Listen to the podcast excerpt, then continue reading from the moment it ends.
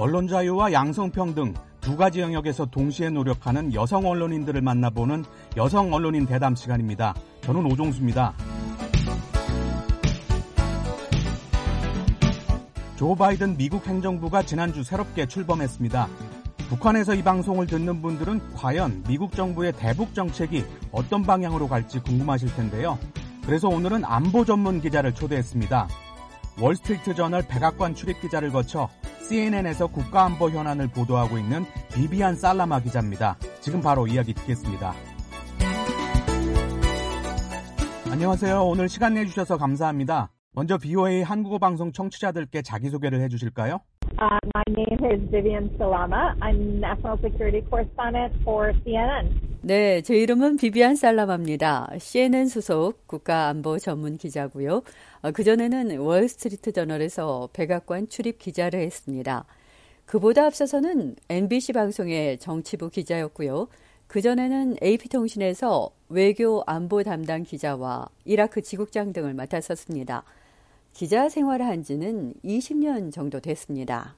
안보 전문 기자시니까 이것부터 여쭐게요. 신임 바이든 행정부에서 북한 문제는 정책 우선순위가 아니다라는 전문가들의 이야기가 있습니다. 이란 핵 문제를 비롯해서 더 급한 안보 현안이 많다는 거죠. 실제 그렇게 보십니까? I think it's always uh, going to be an important issue for any administration, and certainly uh, the Biden administration is no exception to that. 그렇지는 않습니다. 북한 문제는 역대 어느 미국 행정부에서도 최우선 안보 현안으로 분류해 왔어요. 바이든 행정부도 예외가 아닙니다. 새 정부 백악관과 국무부, 국방부의 주요 정책 과제에서 북한 문제가 1순위 집단에 들어가 있는 것을 여러 경로를 통해 확인했습니다. 결코 뒷순위로 밀어서는 안 될 과제가 바로 북한인 거죠. 북한 문제가 어째서 그렇게 중요합니까? Um, for the U.S. especially, we have uh, tens of thousands of troops deployed in East Asia, and so North Korea's proliferation activities and what it's, what it's doing in terms of its nuclear program are always going to be an issue because 미군 병력 수십만 명이 아시아에 배치돼 있기 때문입니다. 거기에 실제적인 위협을 주는 게 북한의 핵 활동이에요.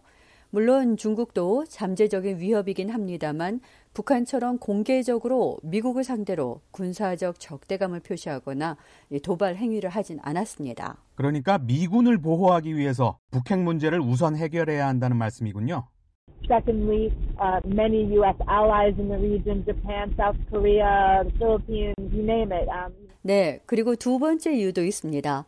영내 미국의 많은 동맹 국가들, 그러니까 일본, 한국을 비롯한 나라들이 있잖아요. 이 나라들과 미국이 상호 방위 조약들로 엮인 상태입니다. 따라서 동맹국의 안전을 위해서라도 미국은 북한 핵 문제를 해결해야 한다는 목표를 꾸준히 추구해 왔습니다. 새 정부에서도 이런 기조는 변하지 않을 겁니다. 새 정부가 어떤 방식으로 그 목표를 성취할지가 관건 아니겠습니까? as far as whether or not you'll see a face-to-face meeting with, for example, President Biden when he becomes president and Kim Jong Un, that's probably much more unlikely. I, I think that's where the big difference is going to be between the Trump administration and the Biden administration. 정상 간 1대1 談判, 그러니까 바이든 대통령이 김정은 북한 국무위원장을 직접 만나는 일은 일어나기 힘들 겁니다. 북한이 먼저 핵무기를 포기하지 않는 한 그렇습니다. 이 점이 도널드 트럼프 전임 행정부와 바이든 신임 행정부의 대북 접근법의 가장 큰 차이인데요. 바이든 행정부는 북한의 핵포기가 가시적으로 확인돼야 미국 정상회담이 가능하다는 원칙이 확고합니다. 따라서 북한이 먼저 행동에 나서야 상황이 개선될 겁니다. 아마도 실무선에서 대화가 시작될 수 있겠지만 거기서 성과가 없으면 한 발짝도 나갈 수 없을 거라고 봅니다. 결국 모든 게 북한에 달렸습니다. 살라마 기자 본인의 이야기로 돌아가죠. 안보 전문 기자가 되신 계기는 뭔가요?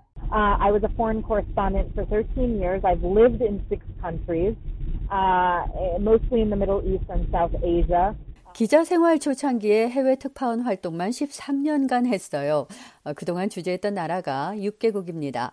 그런데 대부분 내전 중인 중동 국가 아니면 테러, 분쟁이 잦은 남아시아 지역을 다녔습니다. 그러다 보니 국제안보 현안이 보도 활동의 중심에 자리 잡았죠.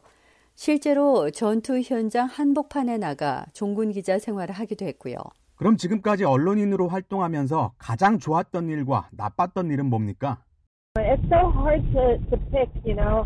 Um, I've had, I've been so lucky, uh, both from my travel. 고르기가 힘드네요. 좋았던 일이 너무 많아서요. 그런데 나빴던 일은 분명하게 말씀드릴 수 있어요. 전쟁의 현장에서 무고한 민간인들이 희생되는 걸 너무나 많이 목격했습니다. 목숨을 부지했더라도 난민이 돼서 여기저기 떠돌아다닌 사람도 수없이 봤고요. 정말 기본적인 인권이 보장되지 않는 상황에서 비참하게 살아가는 겁니다.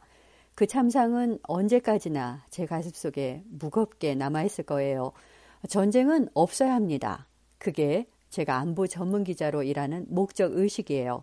분쟁과 불안정을 세계에 알려서 국제사회의 대응을 촉구하고 궁극적으로 안정과 평화를 추구하는 겁니다. 좋았던 일도 구체적으로 말씀해 주시죠.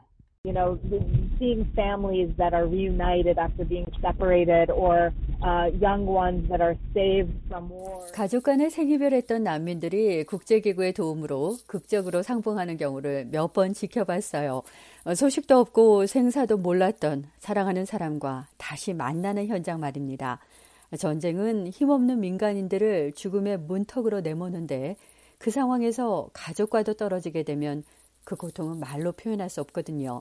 그 아픔이 해소되는 광경을 목격했던 게 기자 생활하면서 가장 행복했던 순간이었습니다. 안보 전문 기자를 여성이 맡는 경우가 드물잖아요. 그동안 여성이라서 겪은 어려움은 없었습니까? Um, it was both easy and difficult. um, you know, there there are challenges for sure. 어려운 점도 있었고 쉬운 점도 있어요.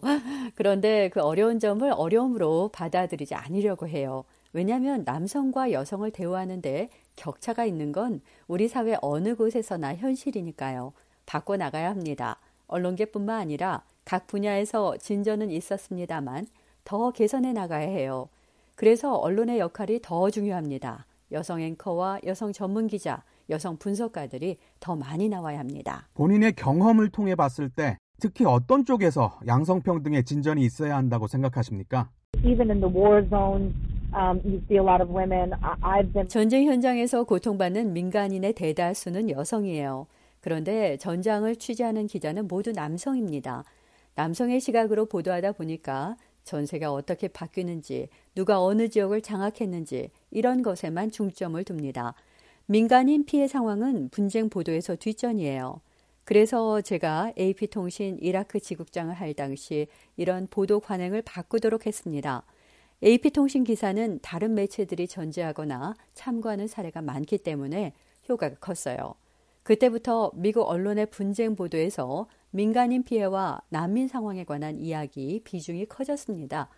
그전에는 전쟁의 표면에만 초점을 맞췄지 그 안에서 고통받는 사람들에 대한 이야기는 거의 전무했었어요. 여성으로서 분쟁 현장을 취재하는 게 쉽지 않았을 것 같습니다.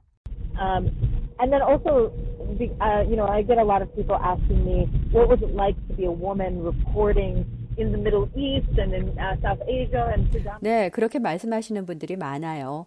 여성이 분쟁 지역에서 보도하는 게 과연 어떤 경험이냐고 물으십니다.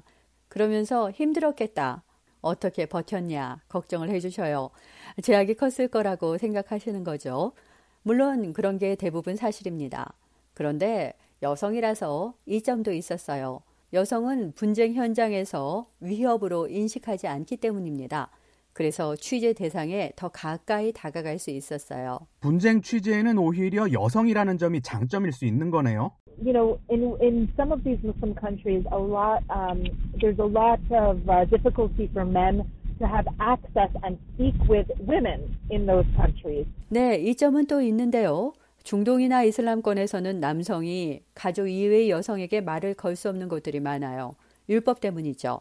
저는 여성이니까 거기서 자유로웠습니다. 그래서 민간인 분쟁 피해자와 난민 취재를 충실하게 할 수 있었던 거예요. 어, 난민 피해가 크게 발생한 곳에서 저 혼자 몇 시간 동안 쉬지 않고 여성 피해자들과 인터뷰를 했던 적도 있었어요. 다른 외신에 소속된 남자 기자들은 취재가 불가능한 상황이었습니다. 이제 언론 자유 얘기를 해보죠. 미국 사회의 언론 자유도를 10점 만점으로 평가한다면 몇 점이나 주시겠습니까? Uh, I, I wouldn't. I wouldn't like to put a number on it. It's a little bit too hard to say.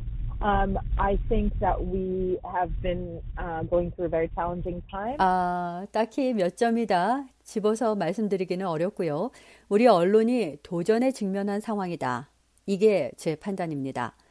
도전이란 말은 뭐냐면 물리적인 언론 탄압이 아니고요.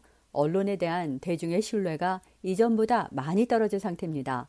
일부 정치 지도자들과 공직자들이 언론을 직설적으로 공격하면서 일어난 일인데요. 앞으로 나아질 거라고 봅니다.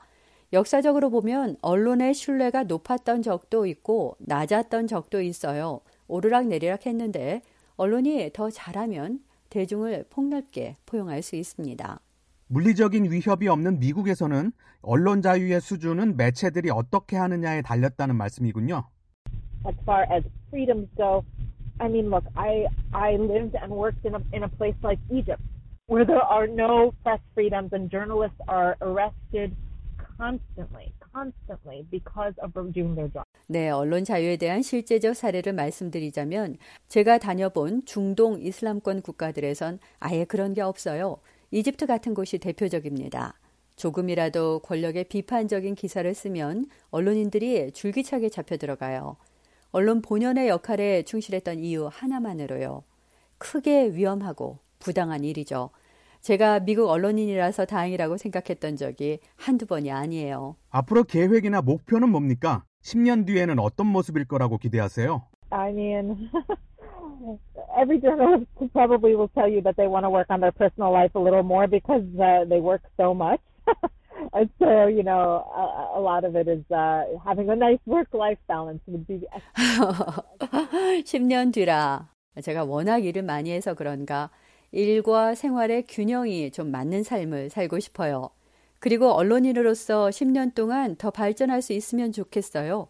특히 저처럼 외교 안보 전문 기자나 정치 전문 기자가 활동하는 워싱턴 DC에서는 언론 활동이 세계 어느 곳보다 중요해요. 그렇기 때문에 기자들에게 더 높은 실력이 요구됩니다. 그 기준은 계속 높아지고 있어요. 거기에 못 미치는 존재가 되지 않고 이끌어 나가는 사람이 되고 싶습니다.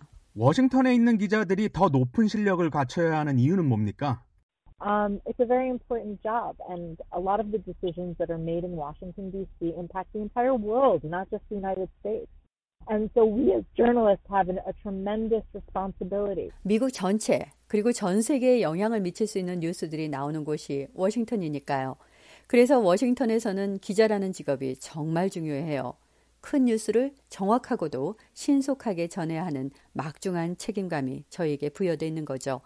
또한 세계 최대 권력기관인 백악관을 감시하고 국무부를 감시하고 미 연방의회를 감시하는 일도 워싱턴에서 활동하는 기자들의 임무입니다. 마무리할 시간입니다. 북한에서 BOA를 듣는 분들을 포함한 세계인들에게 언론 자유와 양성평등에 관해 어떤 말을 해주시겠습니까? Honestly, I just think at this point, no matter where you are in the world, uh, opportunities are growing for women. 세계 어느 곳에 있든 사회 진보를 이뤄 나가는 기회를 놓지 마세요. 제가 특파원으로 있었던 나라들에서는 여성의 권리가 심각하게 제약된 곳이 많습니다. 그런 가운데서도 진전이 이루어지고 있어요. 사우디아라비아가 대표적인데요. 여성 단독 여행 제한, 여성 운전 금지, 이런 것들이 최근 몇 년 사이에 차례로 풀리고 있어요. 이런 변화가 사우디 당국의 전향적인 조치에 따른 걸로 보도되고 있지만 근본적인 건 그게 아니에요. 현지 여성들이 포기하지 않고 권리를 찾으려고 끊임없이 노력한 성과입니다. 이런 긍정적인 변화가 북한을 비롯한 세계 곳곳에서 이어지길 기대합니다. 언론 자유도 마찬가지예요. 노력해야 성취할 수 있습니다. 언론 자유와 양성평등 두 가지 영역에서 동시에 노력하는 여성 언론인들을 만나보는 여성 언론인 대담.